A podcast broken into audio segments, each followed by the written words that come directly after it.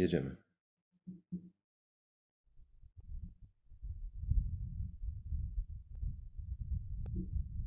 Dzień dobry Państwu, kłania się Bartłomiej Radziejewski, moim gościem dzisiaj Witold Jurasz. Witam serdecznie w Pomówmy Realnie, wydaniu specjalnym, programie, w którym rozmawiam z osobistościami życia publicznego o sprawach najważniejszych. Bez bzdur, bez clickbaitów, bez katastrofizmu taniego, ale bo jest upiększania rzeczywistości. Dzisiaj o buncie Prigorzyna i tego, jakie są jego skutki. E, Oglądaliśmy niezwykle spektakularne, historyczne wydarzenia w Rosji mm, przedwczoraj, wczoraj mm, oraz ich reperkusje dzisiaj. Mm, Pytanie, do czego to właściwie prowadzi? Jak mogło dojść do tego, że szef prywatnej grupy e, zbrojeniowej, grupy zbrojnej Jewgenij Prigorzyn pokusił się o marsz na Moskwę, pokusił się o szantaże wobec samego Kremla. E, Jak to się mogło stać, że tak się to skończyło, jak się skończyło? I jakie są skutki dla mm, władzy na Kremlu, ale i dla sytuacji międzynarodowej? W tej sprawie dzisiaj zapytam o zdanie Witolda Jurasza, byłego dyplomaty w krajach e, wschodnich, w Rosji i na Białorusi mm, oraz e, dziennikarza Onetu. Witaj Witoldzie. Witam, kłaniam się i dziękuję za zaproszenie. Więc może przede wszystkim e, krótko podsumujmy, mm, e, co się właściwie wydarzyło. E, Jewgenij Prigorzin ogłosił, że e, skrajnie nie zgadza się z polityką prowadzoną przez e, Kreml, a konkretnie przez ministra obrony Szojgu i szefa sztabu Gierasimowa.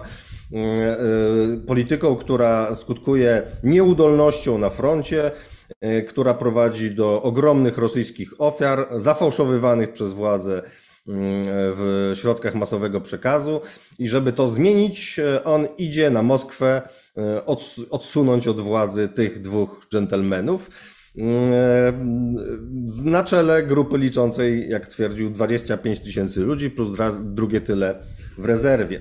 Szybko opanował Rostów nad Donem, ponad milionowe miasto, nie napotykając większego oporu, a następnie ruszył e, na północ. Były kontrowersje co do tego, na ile opanował Woronesz, niemniej w zdumiewającym tempie posuwał się ku Moskwie, zatrzymawszy się ostatecznie 200 kilometrów od niej mm, i e, niespodziewanie zawrócił. Po czym usłyszeliśmy od Kremla po jakimś czasie, że e, Kreml poniekąd przystał na jego żądania, a poniekąd nie. Ale e, wcześniej ogłosiwszy go zdrajcą, który musi zostać zmiażdżony, tak można było, można sparafrazować chyba orędzie specjalne Putina, Jednakowoż ogłoszono, że Prigorzyn będzie się cieszył dobrowolnym wygnaniem na Białorusi. Mm, e, Wagnerowcy biorący udział w tej próbie puczu, czy w tym marszu, czy jakkolwiek to nazwać, mm, nie zostaną pociągnięci do odpowiedzialności. Pozostali Wagnerowcy będą mogli przystąpić do rosyjskich sił zbrojnych. Witoldzie, ja mam w związku z tym jedno podstawowe pytanie. Co tu do cholery zaszło? No to jest bardzo dobre pytanie i w zasadzie y, moglibyśmy udzielić y, takiej y, odpowiedzi, która by w zasadzie sprowadzała się do tych samych słów, bo tak do końca nie wiemy. Y, To jest w ogóle zresztą pewien problem y, dzisiaj z kremlinologią, z próbą odgadywania tego, co się na, na Kremlu dzieje, y, co się stało, co się będzie dziać, że jesteśmy skazani w gruncie rzeczy na bardzo dalekie echa. Kiedyś było tak, że mieliśmy dostęp do bardzo wielu ludzi, którzy z kolei mieli dostęp do tych ludzi, którzy naprawdę rządzili. E, Dzisiaj to jest e, mocno ograniczone, więc e, od razu mówię, że będziemy się poruszać w gruncie rzeczy no troszeczkę tak jak w takim gąszczu niewiadomych, czy w gąszczu luster, jak kto woli. E, Jedno jest dla mnie pewne, sądząc z życiorysu Jewgenija Prigorzyna, który był zekiem, czyli zakluczonym, czyli więźniem, e, i to więźniem kryminalnym, e, że nie jest to człowiek, który by się e, rzucił e, głową do basenu, nie będąc pewności, nie mając pewności, czy tam jest woda.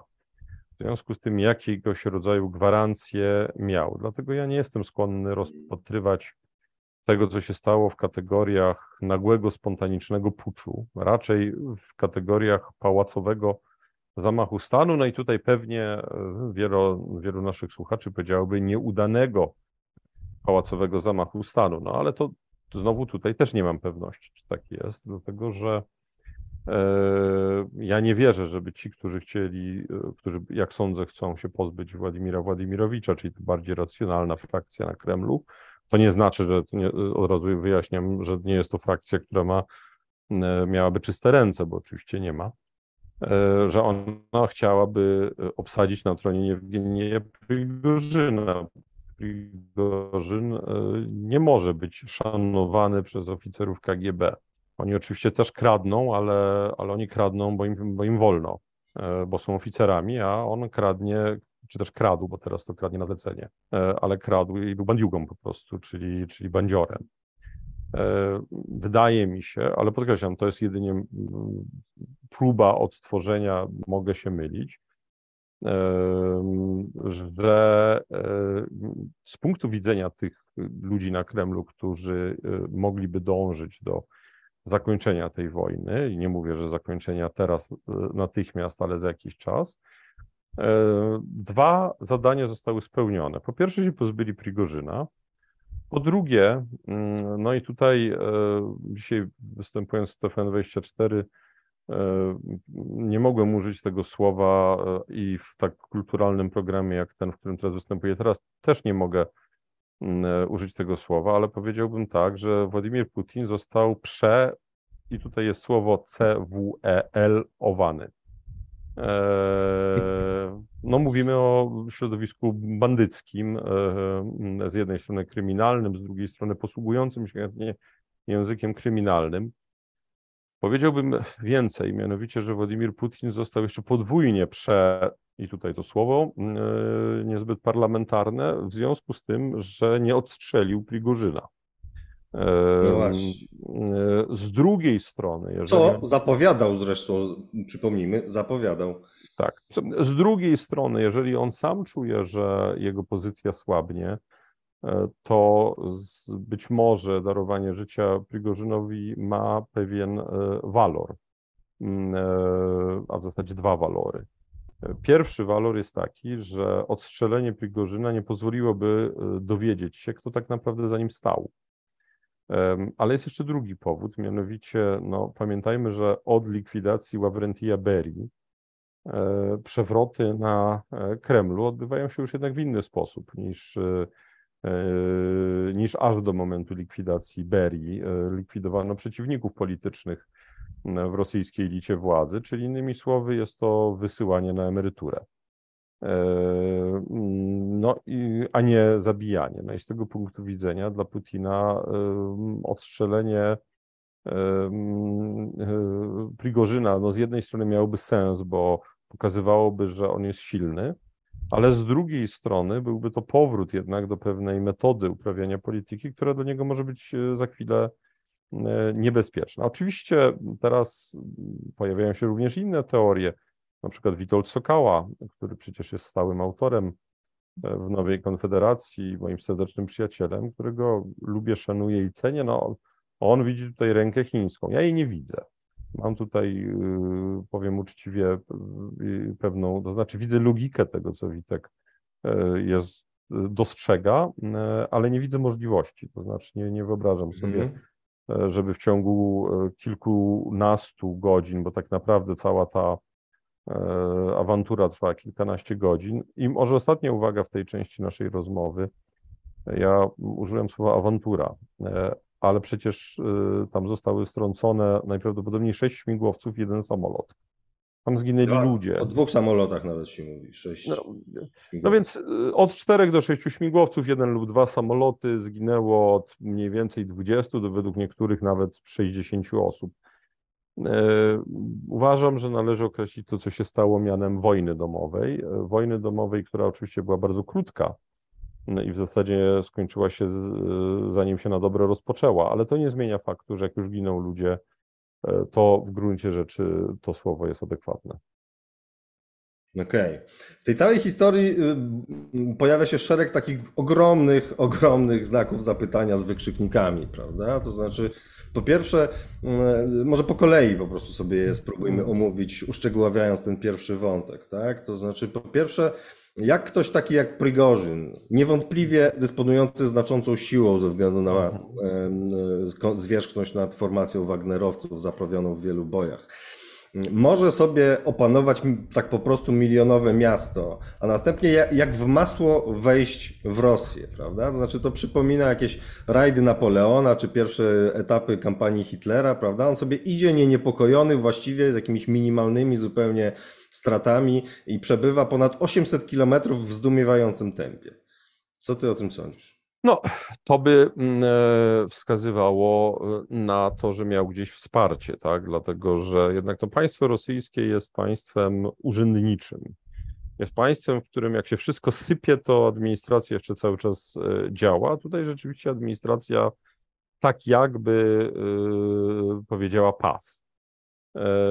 Zresztą no, ciekawe by było, co by się stało, gdyby on w istocie do Moskwy doszedł, chyba że y, nie taki był w ogóle plan, że plan był zupełnie inny, mianowicie, że on właśnie tam dojść y, nie miał. Przypominam, że on też był w bardzo trudnej sytuacji od pewnego czasu, więc y, pytanie jest, czy on ratował skórę, czy też mówiąc krótko, wszedł w jakiś deal z pewną e, frakcją. No ale czy to jest takie nowum, bo sięgnąłeś Bartku tam do czasów napoleońskich, no ja przypominam E, to takie słynne wspomnienie Władimira Putina, takie, które on opowiada jako traumatyczne, kiedy to e, demonstranci w NRD wychodzą na ulicę, on dzwoni do Moskwy, a Moskwa milczy. E, no więc tutaj najwyraźniej milczały władze w Rostowie nad Donem, najwyraźniej milczały władze w Woronerzu, bo rzeczywiście miasta on nie opanował, ale obiekty wojskowe opanował. Zresztą musiał je opanować z jednego banalnego powodu, dlatego że e, te kolumny musiały choćby zatankować e, i niekoniecznie na stacjach benzynowych. E, zresztą w ogóle jest pytanie, co by się stało, gdyby oni doszli do Moskwy, tak? To znaczy, tradycyjnie jest tak, że wokół, przy, w pobliżu Moskwy są dwie elitarne dywizje, tamańska i kantemirowska, no tylko, że dywizja kantemirowska i tamańska poniosły po pierwsze straszliwe straty. E, w, na samym początku wojny to są straty na poziomie 50% sprzętu. De facto te dywizje przestały istnieć, bo to jest taki poziom strat, przy których można mówić o konieczności odtwarzania jednostki. Po drugie, znaczne ich części e, nadal są e, w, na linii frontu z Ukrainą. E, więc e, no, jeszcze jest Rosgwardia, czyli wojska wewnętrzne, jeszcze są siły FSB.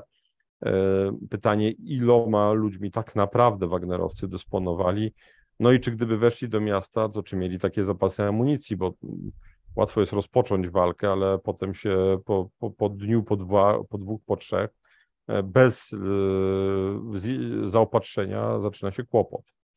I tutaj się pojawia drugi wielki znak zapytania, mm. pozwól, że wtrącę, z drugim wielkim wykrzyknikiem, czyli dane, które krążą w przestrzeni publicznej, mówiły, że Prigorzyn podchodził pod Moskwę z czterema, pięcioma tysiącami ludzi. Prawda?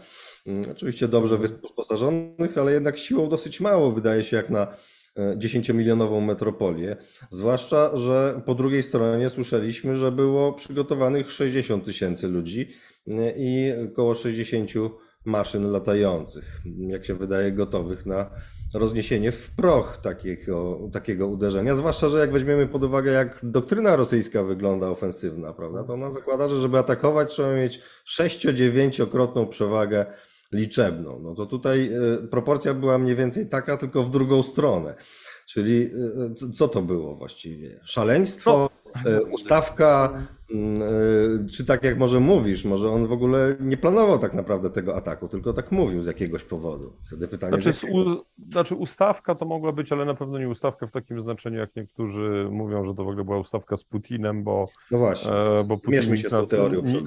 Nic, nic na tym nie wygrał. Putin wyszedł, wychodzi z tej sytuacji w sposób zupełnie fundamentalnie osłabiony.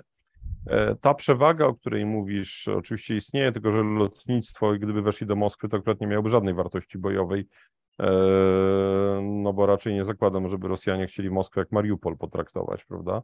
Znaczy siły federalne. No tak. Ale przed, e... przed wejściem do Moskwy mogli. Tak, no po czym się. No ja tylko, ja, tylko ja przypominam, że jak państwo islamskie zajmowało miasta w Iraku, to również e, ci, kto, te, te siły, przeciwko którym walczyły, były wielokrotnie większe, a jednak państwo islamskie odnosiło niebywałe sukcesy, dlatego że tam też siły były z kolei zdemoralizowane i bardzo szybciutko porzucały broni. To jest w zasadzie kluczowe.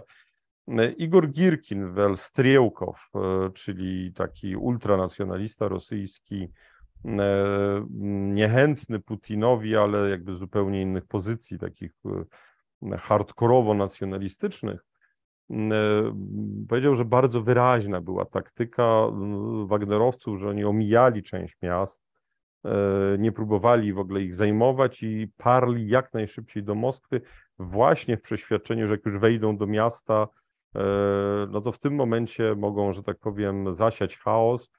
Pytanie też, jakby się ludność zachowała, bo takim elementem, który E, na który mało kto zwraca uwagę, a uważam, że należy na to, te, temu się przyjrzeć, to jest reakcja ludności cywilnej w Rostowie nad Donem, która była bardzo ewidentnie życzliwa w stosunku do Wagnerowców, a przypominam, że Prigorzyn e, poza tym wszystkim, o czym mówiłeś, ty, ty, poza tymi wszystkimi zarzutami w stosunku do Szojgu, powiedział też jeszcze jedną rzecz i to już było wyzwanie rzucone Putinowi, mianowicie powiedział, że cała ta wojna nie ma sensu że, że, tak. że, że preteksty, pod którymi została ona wywołana, były fałszywe, że Ukraina nie zagrażała. E, I to jest oczywiście pytanie, mm, tylko że nie mam na nie odpowiedzi, na ile wiarygodne są wszelkie te badania, które nam mówią o tym masowym poparciu wojny przez Rosjan. Wszystko wskazywało do tej pory na to, że to poparcie jest duże.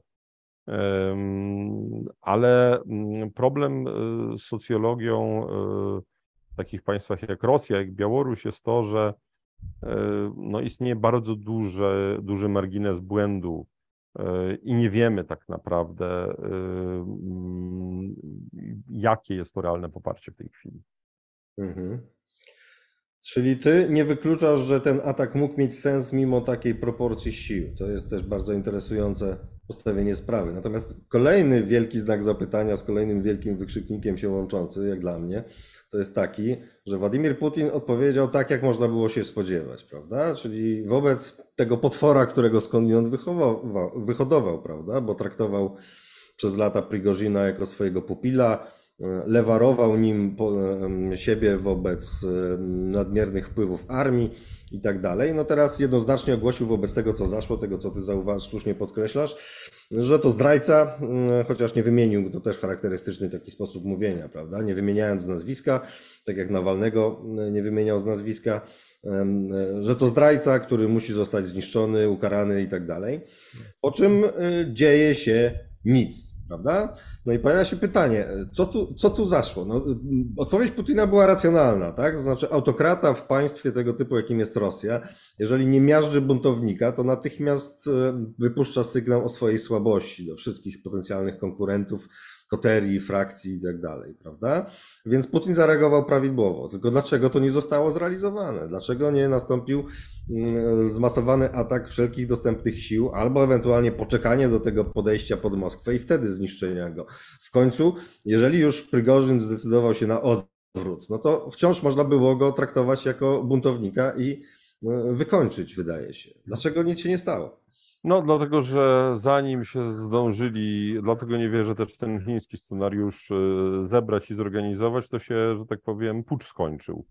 E, więc e, pamiętajmy też, że jeżeli pojawiły się takie na przykład w polskich mediach, nie, nie, nie, ty tego nie powiedziałeś, ale w części polskich mediów pojawiły się takie, że był w okolicach Moskwy, to jest pewna pomyłka, czy nie, może brak precyzji, dlatego że kiedy się mówi Padmaskowie, to mamy na myśli taki krąg wokół Putina, e, Jezus Maria, wokół Moskwy, o kręgu, o, o, o, przepraszam, o średnicy mniej więcej do 150-160 kilometrów, czyli, czyli jeżeli e, w Rosji obywatel Moskwy powie, mieszkaniec Moskwy powie, że ma dom pod Moskwą, no to znaczy, że może mieć 130 kilometrów od Moskwy ten dom. Eee, działka pod Moskwą może być 160 km od Moskwy, tak? I w tym sensie Podmoskowiu rzeczywiście Wagnerowcy byli. Natomiast jest. Około 200 kilometrach tam się mówiło, prawda? No, do, dokładnie, czyli oni w zasadzie podchodzili pod, pod, pod, pod tą linię, od której się zaczynają dacze, prawda, na które mieszkańcy Moskwy wyjeżdżają, bo Moskwa, powiedziałeś, że 10-milionowe miasto, tak naprawdę, jeżeli doliczyć te wszystkie przedmieścia za Mkadem, czyli tą taką jakby obwodnicą Moskwy, e, plus e, tak zwanych trudowych migrantów, czyli, czyli ludzi z Tadżykistanu, Uzbekistanu i innych państw Azji Centralnej, to być może jest to miasto nawet 17-18 milionowe. Tak? E, natomiast jest jedna rzecz, z którą ja muszę polemizować. Mm, kiedy ty że on się lewarował przy pomocy Prigorzyna, mm, e, Prigorzyn nigdy nie był graczem na Kremlu. E, I kiedy mhm. się pojawiały takie na przykład tezy, że on w zasadzie mógłby zastąpić kiedyś Władimira Putina, to wtedy mm, wspólnie z profesorem Hieronimem Gralą no, podchodziliśmy do tego z kpiąco, mówiąc, że no nie, nie ma takiej szansy po prostu z banalnego powodu. No, to jest cyngiel. E, jako cyngiel być może mhm. dzisiaj jest czyimś e, cynglem kogo innego, bo kiedyś był Putina, a teraz być może kogoś wewnątrz Kremlu, wewnątrz Kremla, przepraszam bardzo. E, natomiast on nadal nie jest kremlowski gracz, nigdy nie był. Mhm. Okej, okay, no ale to jakby mam troszkę inne zdanie, ale zostawmy to, bo to nie na może dzisiejszą rozmowę. E, wróćmy do wątku y, poprzedniego, tak? Czyli mhm. co, co tu się właściwie stało, że nie nastąpiła y, zdecydowana akcja? Mówisz, nie zebrali się, no ale e, jeżeli Prigorzyn decyduje się odpuścić, tak? Czyli nie zrealizować swojego celu, no to mimo, że. O ile to był jego cel. Nie zebrano, o ile to był jego cel, prawda? No ale był to cel ogłoszony publicznie, który był publicznym wyzwaniem wobec Władimira Putina, już dalece nie tylko Szojgu czy Gerasimowa, prawda? Mm, I e, w pewnym momencie on mówi: Zawracam. No to czy racjonalny autokrata w takiej sytuacji nie puściłby na niego myśliwców, nie zdziesiątkował go, albo przynajmniej nie otoczył, nie zmusił do oddania się w niewolę? Dlaczego e, e, Kreml przystał na część warunków Prigorzyna na koniec dnia, ustami Pieskowa potwierdzając to, co ja do ostatniej chwili miałem duże wątpliwości, czy to może być rzeczywiście prawda, że oni zgadzają się go mu mm, darować życie, darować wolność, a wszystkim uczestniczącym w tym rajdzie, marszu czy próbie puczu mm, darować jakąkolwiek odpowiedzialność, ponoszenie jakiejkolwiek odpowiedzialności. Dlaczego? Dlatego, że Władimir Putin jest autokratą, to niewątpliwie jest, można powiedzieć, dyktatorem, ale równocześnie nie jest Józefem Stalinem. To po pierwsze. To znaczy, Władimir Putin nie jest człowiekiem, który jest w stanie którąś z frakcji, e, no niby Prigorzyn żadną frakcją nie jest, bo zresztą przecież to, to jego wyautowanie też pokazuje, że on tak naprawdę graczem takiej wagi ciężkiej, tak jak nie wiem, e, Szojgu, tak jak e, Turczak, tak jak e, Wołodin, on żadnym takim człowiekiem, tak jak no Patruszew, Naryszkin mimo upokorzenia, on tego rodzaju graczem nie jest, natomiast jest z kimś związany. Stalin tym się różni od Putina, zresztą Stalin w zasadzie można powiedzieć, tym się też różni od Stalina, ale tego późnego Stalina, e, że likwid, może zlikwidować każdego. Natomiast e, Władimir Władimirowicz nigdy nie mógł. Dlatego, że elita kremlowska to jest pajęczyna. I nie chodzi mi tutaj o to, żeby, prawda, nie wiem, bo to tak mi się kojarzy z Dorotą Kanią, prawda, i takimi tytułami czerwona pajęczyna, prawda? Nie, to nie o to chodzi. To jest raczej zielona od koloru dolarów. To znaczy, oni są wszyscy ze sobą powiązani, oni wszyscy ze sobą robią interesy. Są też powiązani więzami e, e, przyjaźni jeszcze z czasów, czasami szkoły, e, uniwersytetu. Jak nie uniwersytetu, to więzami rodzinnymi. Wyjęcie jednego klocka oznacza uderzenie natychmiast w taką bardzo kruchą strukturę. No, to jest jakby jeden element. Drugi element, no to jest to, że Władimir Putin być może nie jest już też tym człowiekiem, który ma e, tak bezpośredni e, kontakt i bezpośredni nadzór nad tym, co się dzieje. Ja przepraszam, że tak zerkam, ale mam dzisiaj kłopot e, z kotem z suicydalnymi skłonnościami, który wiecznie usiłuje mi otworzyć takie coś od klimatyzatora i wyjść na, na balkon i robi to po raz kolejny. No ale dobrze, na razie idź stamtąd. Zapraszamy kota do nas. Ambasador Jerzy Marek Nowakowski nieraz e, z, razem z kotem występuje na debatach Nowej Konfederacji. No to ja go wezmę rzeczywiście. Przepraszam na sekundeczkę. Proszę. Ja to zawołaj go, nie oddalaj się od. Nie, ale to nie jest pies niestety. E, a nie, przepraszam, teraz się klimatyzator włączył, kot się wystraszył. No dobrze, no na moment. Wło- Włączył klimatyzację. No to inteligentny kot. No, no. E, Przepraszam, trochę wątek. E, Więc wydaje mi się, że te, te wszystkie elementy razem do, do, do siebie dodane, no zresztą tu pewnie możemy płynnie przejść do tego wątku amerykańskiego, tak? To znaczy, czy e, bo mm, pojawia się informacja o tym, że Amerykanie wiedzieli, ale pojawiali się, pojawia się też informacja równoczesna, że wiedzieli też, że wiedział też sam Władimir Putin. E, Nie pojawia się e, odpowiedź na pytanie, czy Władimir Putin wiedział, bo mu donieśli e, mm, jego ludzie z FSB, czy też dlatego, że Amerykanie go poinformowali. No to tutaj może słowo uzupełnienia, bo Washington Post, który podał te dane o tym, Mhm. że te wiadomości o tym, że Amerykanie wiedzieli od około połowy czerwca, tak, i że ich zdaniem Putin wiedział co najmniej 24 godziny przed, twierdzą, twierdzi jednocześnie, że Amerykanie nie informowali Putina, żeby nie ułatwiać mu zadania. Jeśli tak było, to ok. Natomiast powiem w ten sposób, y, nie wierzę w to, żeby y, Amerykanie życzyli sobie arsenału nuklearnego y, w rękach towarzystwa w rodzaju Prigorzyn, bo no, jednak Władimir Putin jest wyjątkowym, to będzie drugie brzydkie słowo w tym programie, skór i tak dalej. E, Natomiast wydaje mi się, że z punktu widzenia e, naszych partnerów e, za, oceanu, no jednak nadal jest e, graczem w gruncie rzeczy przewidywalnym. Mhm. No dobrze, ja szanowni Państwo przypominam, że mm, nadajemy dzisiaj na żywo, można zadawać pytania na czacie, śledzę je, w miarę możliwości uwzględnimy je w dyskusji, chociaż nie mamy bardzo wiele czasu, więc bardzo proszę o ich zadawanie, trochę już padło. Natomiast y, Witoldzie, kolejny wielki znak zapytania, jak dla mnie, to jest y, y, właśnie taki, tak? To znaczy mówisz, że Władimir Putin jest, nie jest Stalinem, tak? To jest jakieś być może wyjaśnienie. Ale jeżeli wiedział o tym wszystkim, a są ślady też, że wiedział, że wiedział znacznie wcześniej, tak? Bo przecież Prigorzyn challenge'ował już, tak? Rzucał wyzwanie dowództwu znacznie wcześniej, więc ta sytuacja ewidentnie miała pewną swoją e, dynamikę. To jak do, do diabła mogło dojść do tego, że nie było żadnej reakcji, że nie było chociażby przygotowania się na to prewencyjnego, tak? Że ten Prigorzyn coś tutaj wymyka nam się spod kontroli. Musimy przynajmniej ten Rostów nad Donem na przykład, prawda? e, Miasto z, z, swoją drogą absolutnie kluczowe dla całego frontu ukraińskiego, prawda? Mm, Jakoś zabezpieczyć, a nie tak, że po prostu wchodzi sobie jak w masło. No, Meduza, e, mm, bardzo zresztą zacny portal opozycyjny rosyjski, przedstawiła sprawę troszeczkę inaczej niż Washington Post.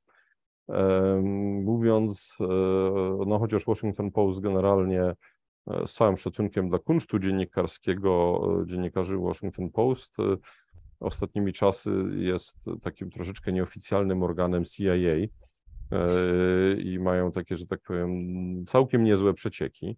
E. Wie, więc, więc, więc, więc trzeba podejść do tego, co, co piszą poważnie. Natomiast Meduza ma z kolei dobre jednak przesłuchy na Kremlu. I tam jest bardzo piękny, e, piękny tekst się pojawił, no jak to było. I jeden z Mhm. urzędników na Kremlu mówi, no, że my od dwóch tygodni wiedzieliśmy, że e, Prigorzyn coś szykuje, e, ale nie poszliśmy do Władimira Władimirowicza, dlatego że gdybyśmy z tym poszli, to Władimir Władimirowicz zażądałby rozwiązania problemu. A my nie mamy rozwiązania problemu, no więc żeśmy do niego nie poszli. To chyba dość znaczna część działalności Bartłomieja Radziejewskiego przecież polega na tłumaczeniu, że właśnie tak państwo polskie funkcjonuje, prawda? Jak jest problem, to nie należy się nim zajmować, bo jak się nim zajmiemy, to jeszcze będzie kłopot. Jak się nim nie zajmiemy, no to jak kłopot trwa od lat, no to najwyraźniej można z tym kłopotem żyć. No więc mam wrażenie, przepraszam, bo to wiem, że trochę brzmi tak niepoważnie, ale no, no, no, no, no, no, no było takie przeświadczenie, że Prigorzyn pyskuje, e, Prigorzynowi się coś da i Prigorzyn się zamknie. I za każdym razem tak się to działo. No i tym razem Prigorzyn e, poszedł po prostu krok dalej. Zresztą w ogóle tak naprawdę cały ten spór to przecież jest e, E, kryzys na własne życzenie. No bo na czym polegał system rządzenia Władimira Putina? No polegał na tym, że on te różne frakcje na siebie napuszczał. E, I on jako najwyższy sędzia e, wskazywał, kto, czyje będzie na wierzchu. No i te grupy walczyły ze sobą za pomocą rejderstwa, czyli przejmowania biznesów, za pomocą skorumpowanych sędziów, za pomocą kompromatu, czyli tak zwanych kompromitiriuścich materiałów, typu, no różne mogą być kompromaty, nie wiem, kochanka, lewe pieniądze albo plagiat, chociaż... Kompromitujące materiały myślę, że są zrozumiałe dla naszych tak. Nie, no tak chciałem wymienić, chociaż niektórzy uważają, że nie, ale to E, no dobrze, przejdźmy dalej. E, no w każdym razie do tej pory jakby ten poziom konfliktu był e, jakby jakby miał pewien swój limit, tak, powyżej którego nie, nie, nie ten. Natomiast w tej chwili Putin w gruncie rzeczy zrobił taką rzecz troszeczkę jak Adolf Hitler w którymś momencie, który obok Wehrmachtu miał Waffen-SS. No, pytanie, czy można porównać grupę Wagnera do Waffen-SS, bo Waffen-SS zawsze było lepiej wyposażone i miało zawsze więcej amunicji niż Wehrmacht. Tutaj było dokładnie na odwrót, prawda? E, no chociaż ewentualnie do Dirlewangerowców można by po, ich po, e, porównać, bo, bo, bo to też właśnie była jednostka, która się z kryminalistów e, składała, chociaż znowu oczywiście skala zbrodni chociaż i tu, i tu są no też jednak nadal nieporównywalna. No i mówiąc krótko, ten konflikt się niechcący, mam wrażenie, wymknął spod kontroli. Ja mam, mam takie wspomnienie, jak robiłem kiedyś wywiad z e, e, Konstantym Gebertem i zadałem mu pytanie, e, jak się rozpoczęła wojna w Jugosławii. No i powiedział absolutnie fenomenalną opowieść o tym, jak to grupy facetów się pokłóciły ze sobą, Jedni drugim dali po mordzie, następnie tamci przyszli z kijami baseballowymi i w ramach zemsty w końcu ktoś wziął karabin maszynowy, bo go miał. E, I że ta wojna zaczęła się w gruncie rzeczy przypadkiem. To znaczy, gdyby tego karabinu nie było, gdyby, mówiąc krótko, nie rozkradziono magazynów, no to być może skończyłoby się na tym, że w ramach walki ktoś by wziął kija, a ktoś by wziął nóż i na tym by się to skończyło, no ale tak się składa, że jedni wzięli karabiny, drugi granaty. No co mamy tutaj? No, mamy... Ostrze samo w sobie zachęca do gwałtu, jak jeden ze starożytnych mówił. No dokładnie. I ja bym powiedział, że, że, że, że, że to jest tak jakby, no ja bym powiedział tak, że to jest taki kryzys, który Władimir Putin sam, e, sam sprokurował. Natomiast e, Prigorzyn, e, któremu nie można odmówić inteligencji, chociaż ja nie ukrywam, że z, uwielbiam słuchać jego języka rosyjskiego, dlatego że Wydaje mi się, że mówię w miarę nieźle, ale jednak się uczę, bo ja doszedłem do poziomu, w którym jestem w stanie powiedzieć 20 słów, z czego 10 to są suka bliać. E, natomiast on jest w stanie powiedzieć 15 e, na 20 i to nadal ma sens. E, no to jest po prostu rzeczywiście taki bandzior po prostu wyższego sorta, wyższego razriada, mówiąc po rosyjsku. Mam wrażenie po prostu, że w gruncie rzeczy mm, to jest od A do Z kryzys sprokurowany. No, poza wszystkim jeszcze pamiętajmy o jednej rzeczy, mianowicie Władimir Władimirowicz rządzi już od lat i jest takie zjawisko w każdej dyktaturze, że w którymś momencie jest takie przeświadczenie, że nad wszystkim zapanuje, wszystko jestem w stanie kontrolować. No to jest zresztą to, to, to, to przekonanie, które, które przecież miał Hitler, e, który miał przekonanie, że, że wszystkich kontroluje, na końcu zdradził go Himmler. E, no więc jeżeli tutaj porównać, znowu to jest bardzo nieprecyzyjne porównanie, bo nie mówimy o takich zbrodniach, prawda, i tak dalej, no nieważne, chodzi mi o pewien system rządzenia, czyli tworzenia przeciwwag, napuszczania na siebie, no to Prigorzyn okazuje się być czekiem zdecydowanie od Heinricha Himmlera bardziej inteligentnym, bo rzuca wyzwanie Führerowi e, nie w maju 45, kiedy jest już too late, e, tylko na dużo wcześniejszym etapie. Skądinąd to by nasuwało przypuszczenie, że jakaś herbatka z Polonem na tej Białorusi może się wkrótce trafić. Co sądzisz na ten temat? Czy Prigorzin ma szansę przeżyć, e, dożyć Tego nie wiem. starości? No, ja, tutaj jest jakby jedna, jeden element, który jest bardzo istotny. To wszyscy ci, którzy mówią, że a, no na pewno nie przeżyje, em, defaultowo można powiedzieć, zakładają, że no w zasadzie na Białorusi to rosyjskie służby zrobią co chcą. Tak nie jest i nigdy nie było. Aleksander Łukaszenka e, jednak swoje własne państwo kontroluje i ma swoje własne służby. W których e, powymieniał e, ludzi na e, lojalnych sobie. Pamiętajmy, że też, no może nie jest to już ten czas, kiedy Akademie FSB rosyjskie dyskwalifikują w robieniu kariery, ale pamiętajmy, że tych służb specjalnych na Białorusi jest co najmniej kilka. No I ja jestem głęboko przekonany, że Aleksander Łukaszenka będzie naprawdę do, dbał o życie mm, e, w, e, Prigorzyna, bo Prigorzyn e, jest również, stał się jakby asetem w tym momencie Łukaszenki. Zresztą w ogóle Łukaszenka jest, dzisiaj napisałem taki tekst, gdzie, gdzie, gdzie, który zatytułowałem e, m, e, Bilans buntu Prigorzyna, dwa zombie i jeden trup zmartwychwstały nazywając zombie Władimira Putina i Prigorzyna, a trupem zmartwychwstałym, zmartwychwstałym, przepraszam, e, Aleksandra Łukaszenkę, bo Łukaszenkę e, składano wielokrotnie już ostatnio do grobu. E, No i powiedziałbym, że on właśnie wypełzł e, ze z trumny. E, Dlatego, że owszem, on nadal jest słaby, tylko że ma naprzeciwko siebie w tej chwili nie mniej słabego, słabego Władimira Władimirowicza. E, Tylko to jest kolejny, e, przepraszam, że ci wejdę w słowo, wielki znak zapytania z wykrzyknikiem. To znaczy, jak to się stało, że Łukaszenka, który jest, umówmy się, no, sat, satrapą Putina, tak, czy kimś zbliżonym do tego statusu, no, kimś niewątpliwie wielokrotnie słabszym, ostatnio jeszcze e, przyciśniętym do muru i tak dalej. Nagle staje się brokerem e, kompromisu między e, buntownikiem, który miał, Kreml, którego Kreml miał zmiażdżyć, a samym Kremlem. I te mm, warunki mają być niby przestrzegane. Kreml potwierdza, że mają być przestrzegane. To jest jakieś kolejne kompletne kuriozum, prawda? No tak, tylko, jedne, jed- tylko dwie uwagi. Po pierwsze, Łukaszenka mm, jest, nie jest bezwolną marionetką e, e, Putina. On jest marionetką, ale nie bezwolną, bo to jest facet, który e, z powodów czysto charakterologicznych, nawet jak już będzie, że tak powiem, tak przyduszany, to jeszcze będzie negocjował warunki swojego pogrzebu. E, To jest po prostu. Niewątpliwie twardy negocjator. No tylko jeżeli mamy Mhm. e, przygotowany przez Chińczyków, zaaranżowany, e, prawda, odprężenie irańsko-saudyjskie, to Chińczycy są wielokrotnie potężniejsi od każdego z tych państw oraz od nich razem wziętych. Łukaszenka jest wielokrotnie słabszy od Putina. Tak, ale ja też nie wierzę, prawdę powiedziawszy, żeby on był brokerem. Mówi się o tym, że tym brokerem był e, gubernator Tulskiej Oblasti. E, Mhm. nie jestem pewien imienia Aleksander, chyba Dziumin. E, kiedyś zresztą człowiek bliski Władimirowi Putinowi. Prawdę powiedziawszy, mam wrażenie, że po prostu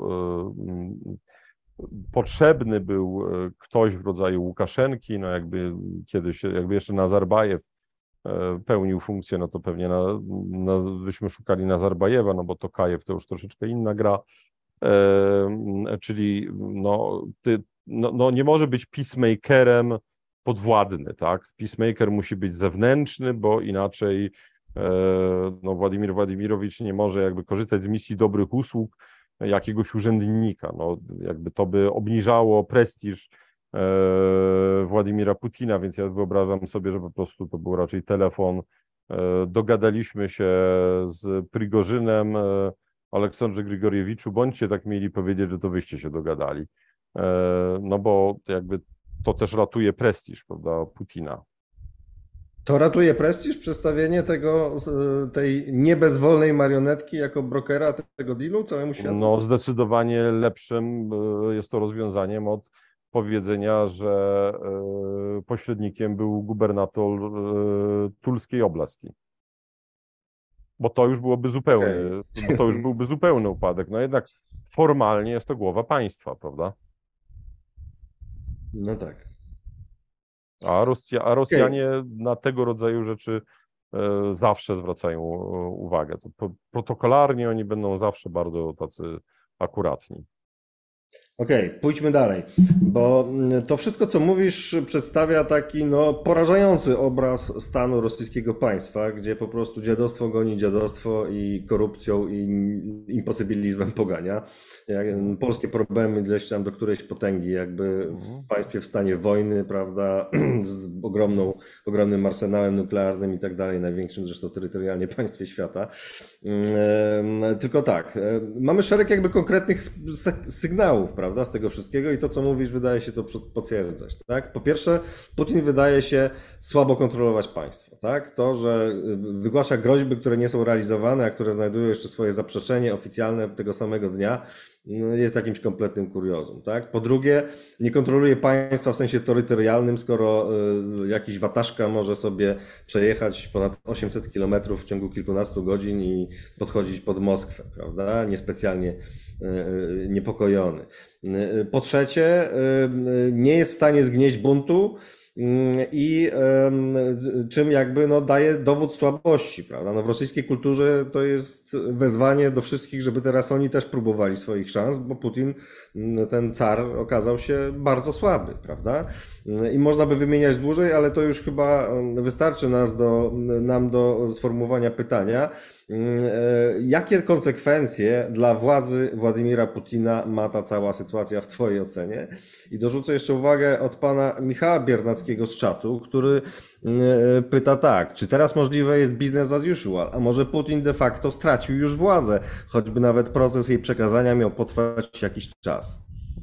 Business as usual, rozumiem, chodzi o business as usual Zachodu z Rosją, nigdy nie był możliwy i E, wydaje, wydaje mi się, Witoldzie, że tu nie chodzi o biznes as usual Zachód, Rosja, tylko w obrębie no. Rosji, w obrębie układu władzy. No to ja, by, ja, by, ja mimo wszystko, ja bym powiedział w ten sposób, e, ja się nigdy nie ekscytowałem siłą Rosji, ale też nigdy się nie będę ekscytował jej słabością, bo e, mm, mój serdeczny przyjaciel i znawca Rosji, profesor Hieronim Grala, Opowiedział mi kiedyś absolutnie genialną historię o tym, jak to e, mm, biali podchodzą pod Piotrogród, e, czyli mówiąc krótko, rewolucja bolszewicka za moment e, może upaść, a przywódcy mogą być mm, rozstrzelani. No i obraduje kierownictwo partii bolszewickiej. Są trzy punkty obrad. Pierwszy punkt obrad obrona Piotrogrodu, Drugi e, punkt e, ewakuacja władz z Piotrogrodu. Punkt trzeci pożyczka dla szacha Afganistanu. E, innymi słowy, oni nie wiedzą, czy nie zawisną na najbliższej latarni kilka dni później, ale oni cały czas prowadzą politykę zagraniczną, bo to jest Rosja i to takie trzeba S długie wymówić, tak? Więc spokojnie, to, to, to, to jeszcze do takiego ostatecznego upadku to jeszcze trochę im brakuje. Pomijam to, że nikt tego upadku nie chce. E, czy Władimir Putin już stracił władzę? No to jest właśnie hipoteza, której ja jestem najbliższy. To znaczy, wydaje mi się, że z punktu widzenia ewentualnych, e, bardziej racjonalnych graczy na Kremlu, e, Władimir Putin stał się już dzisiaj obciążeniem, zastrzeżeniem, że to nie znaczy, że go należy jeszcze usunąć. E, chodzi tylko o to, żeby można go było usunąć wtedy, kiedy jego przeciwnicy będą sobie tego życzyli, a nie wtedy, kiedy on będzie e, sobie tego e, życzył. Co dalej? No, cóż dalej? No, rozumiem, że wojna na razie będzie się jeszcze toczyć jakiś czas, ale zadałem pytanie jakiś czas temu jednemu z polskich wyższych rangą urzędników, którzy są bardzo blisko spraw e, rosyjsko-ukraińsko-wojennych i zadałem mu pytanie, kiedy ta wojna się skończy. I w odpowiedzi usłyszałem może za tydzień, a może za dwa lata. E, mówiąc krótko, tego nikt po prostu nie wie. I jeżeli ktoś twierdzi, że wie, no to znaczy, że zgaduje. Być może trafi, no i wtedy się ogłosi geniuszem. E, natomiast e, prawda jest taka, że to nie będzie wynik żadnej analizy, tylko łutu szczęścia, bo my tego po prostu nie wiemy. Wydaje mi się, że generalnie wszystko zmierza w kierunku, znaczy strony powoli dojrzewają do jakiegoś, mm, jakiejś formy, mm, i tu powiem bardzo po polsku, zgniłego kompromisu.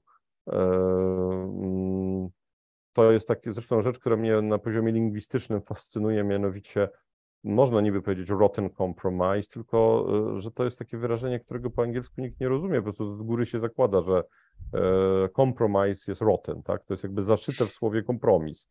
Natomiast w Polsce jest to niezwykle odkrywcze po prostu, dlatego że kompromis e, musi być zawsze moralny, słusznie moralny, i, czyli taki, jak my Polacy chcemy. Wszelki inny kompromis jest z góry zły. I należy go, że tak powiem, mieć, należy go mieć w pogardzie. Okej, okay, tylko trochę jakby mam wrażenie, schodzisz z linii ciosu i nie odpowiadasz na pytanie, bo e, mówisz, że daleko od wszelkiego upadku w Rosji, jakiegoś scenariusza, jak rozumiem, mówisz rozpadu czy, czy państwa upadłego, tak? No ale wciąż pozostaje pytanie, co właściwie z układem władzy na Kremlu, tak? Jakie przesunięcia tutaj nastąpiły? Gdzie my jesteśmy w stosunku do tego, gdzie byliśmy niedawno? W jednej z, z podwypowiedzi zasugerowałeś coś takiego, że Putin może już nie rządzić, tak? To w takim razie kto rządzi? Bo cała ta akcja jakby nasuwa takie pytanie, że tam istnieje jakiś bardzo silny, zorganizowany gracz, prawda? Który jest w stanie sprawić na przykład, że rozkazy Putina być może nie są wykonywane, tak? Albo są przeciągane na tyle długo, żeby wywołać pewien efekt polityczny. Tak chyba też można przeczytać wczorajszy dzień, prawda? Gdzie Putin grozi, a potem jest zmuszony z podkulonym ogonem wycofać się i niejako skapitulować przed e, tym wataszką Prigorzynem. Na Kremlu jest kilka grup. E, mamy grupę skupioną wokół samego Putina. Mamy e, grupę takich ludzi jak, no powiedzmy, że Patruszew byłby dla nich w jakiś sposób symboliczny, ale też mamy cały czas, pamiętajmy, Naryszkina, który, czyli szefa służby wywiadu zagranicznego, o którym wiemy, że był przeciwny wojnie. E, mamy wojsko, które, e, przypominam, w historii Rosji e, przywódców obalało. A żeby nie sięgać głęboko, to przypominam marszałka Żukowa i obalenie faktycznie rządzącego Rosją Ławrentija Berii. Mamy grupę technokratów. No dzisiaj akurat ta grupa wydaje się być mocno spacyfikowana, ale oni nadal istnieją. Kudrin, Gref, e, no może nie na Biulin, no, chociaż, e, chociaż pewnie też by należało ją wymówić. Pewnie minister Golikową można by do, tego, do tej grupy e, dołączyć. Mamy, tylko że to już, to już bardziej powiedziałbym Wołodin, grupę hipernacjonalistów, być może jeszcze gorszych w gruncie rzeczy od tej opcji. No nie wspomnę oczywiście o Girkinie, tylko że Girkin to jest pozakremlowski gracz. Ja jestem w stanie te, te frakcje opisać, jestem w stanie e, opowiedzieć, natomiast nie jestem w stanie powiedzieć, która z nich ma dzisiaj decydujący wpływ. Zresztą e, na przykład w książce, którą napisałem wspólnie z profesorem Gralą o elicie kremlowskiej, jeśli mogę się ośmielić zatytułować Watacha Putina, no e, My na końcu e, przedstawiamy kilka modeli e, przekazania władzy. I do tych modeli przypisujemy nazwiska, ale we wszystkich wywiadach zawsze mówię, żeby się do tych nazwisk nie przywiązywać. Ta książka powstawała pół roku temu. Za pół roku te jedne nazwiska mogą się okazać nieaktualne, natomiast pewne schematy okażą się aktualne. Czyli innymi słowy, ten schemat może być taki, że wybierzemy najgłupszego spośród nas, e, dlatego że na Delfina, bo, no bo się boimy po prostu nowego Putina, który skonsoliduje władzę i stanie się dla nas niebezpieczny. E, może wybierzemy kogoś e, typu Sobianin, ewentualnie Kozak, czyli kogoś takiego, kto będzie akceptowalny dla Zachodu. Być może, no to przy założeniu, że Putin będzie nadal silny, następcą będzie ktoś, kto, do, do kogo Putin i jego Kamaryla będzie miała zaufanie, że on na pewno dotrzyma gwarancji e, bezpieczeństwa, czyli takim człowiekiem mógłby być na przykład młody Turczak, teraz sekretarz generalny Jedinej Rosji, e, no bo to jest człowiek, który się w zasadzie na kolanach u Putina e, wywo, wychowywał. Tak? Tych, tych kilka modeli istnieje, ale który z nich w efekcie zostanie, że tak powiem, użyty, to tego nie wiemy. I po prostu ja nie, mi nie jest wstyd powiedzieć, że nie wiem, dlatego że gdybym po prostu powiedział ci, że wiem, no to mówiąc krótko, nie szanowałbym ani słuchaczy, ani ciebie, tak? Ale jedno jest pewne. Każdym z tych scenariuszy, które zarysowałem, każdym, nowy przywódca Rosji będzie wywodził się z kręgu władzy, tej obecnej. Mówiąc krótko, nie będzie nowym przywódcą żaden Nawalny, ani żaden emigrant z Londynu. Po prostu nie. E, I e, będziemy musieli niestety mieć do czynienia z ludźmi, którzy będą e, ciut lepsi od tych obecnych, chociaż też przypominam, że jest taki przepraszam, że tak powiem, młody, bo jak to człowiek mówi o kimś, że młody, nauk, młody zdolny naukowiec, to znaczy, że sam jest już troszeczkę stary, no ale ja do pięćdziesiątki dobiegam, e, więc ktoś, ktoś koło trzydziestki to jednak młody, ale to, to, to, że tak powiem, nas z Bartłomiejem Radziejewskim łączy, już te zakola powodują, że na 30-latków patrzymy zwolna jak na ludzi młodych. E, nie wiem, tak Bartek nie, nie potwierdza chyba tego, tego mojego spostrzeżenia. Czuję się młodszy ode mnie, więc krótko. Michał Sadłowski. Potwierdzam, naprawdę zdolny się, facet. Uśmiecham się potwierdzająco. No, niestety. No, otóż, Do 40 otóż się zbliżam też. Tak, otóż Michał Sadłowski mm, e, mm, napisał rzecz, e, książkę, której podtytuł brzmi Od Tsushimy do Ławrowa. Zabawną rzeczą jest to, że wszyscy zinterpretowali, czyli innymi słowy napisał o rosyjskich klęskach, no bo pod Tsushimą klęska, prawda, teraz za Ławrowa klęska. A intencja Michała Sadowskiego była zupełnie odwrotna. Mianowicie on napisał, Rosjanie pod Tsushimą przegrali, a następnie przy pomocy dyplomacji zdołali wygrać pokój. Eee, I pytanie, czy Rosjanie teraz nie przegrają, a jednak dyplomatycznie będą w stanie doprowadzić do takiego rozwiązania, które będzie niefajne z naszego punktu widzenia, bo ja też bym chciał, żeby oni prawda, zapłacili wielką cenę za to. E, ale zakładam, że tak nie będzie, bo, bo no niestety, ale e, jest to, co jest w polityce, a nie to, co chcemy, żeby było.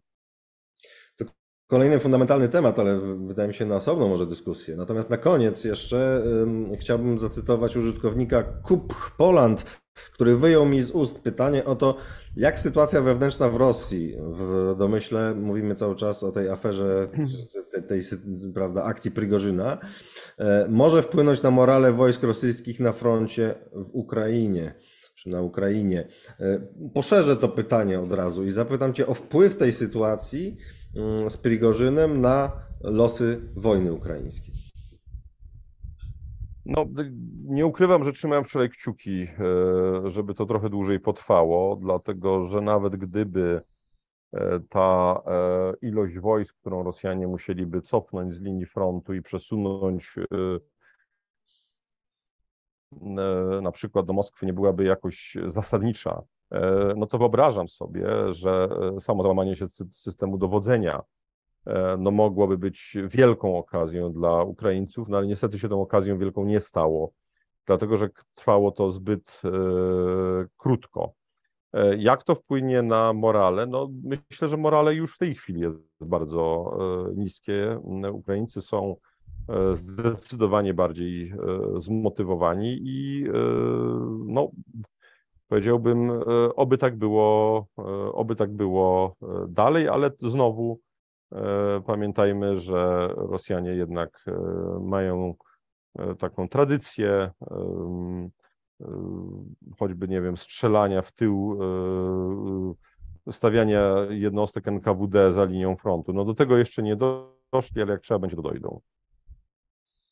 Wkrótce, czy równolegle mniej więcej jak z tym, jak słyszeliśmy o postępach kolejnych Prigorzyna w jego marszu na Moskwę, zmnożyły się również doniesienia o e, narastającej fali dezercji wśród Rosjan na froncie. Na ile to się potwierdzi, będziemy obserwować dalej.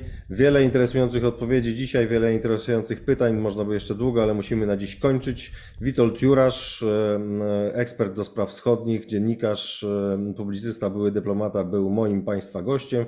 Dziękuję Witoldzie. Dziękuję, Dziękuję. Państwu za uwagę i pytania i do zobaczenia.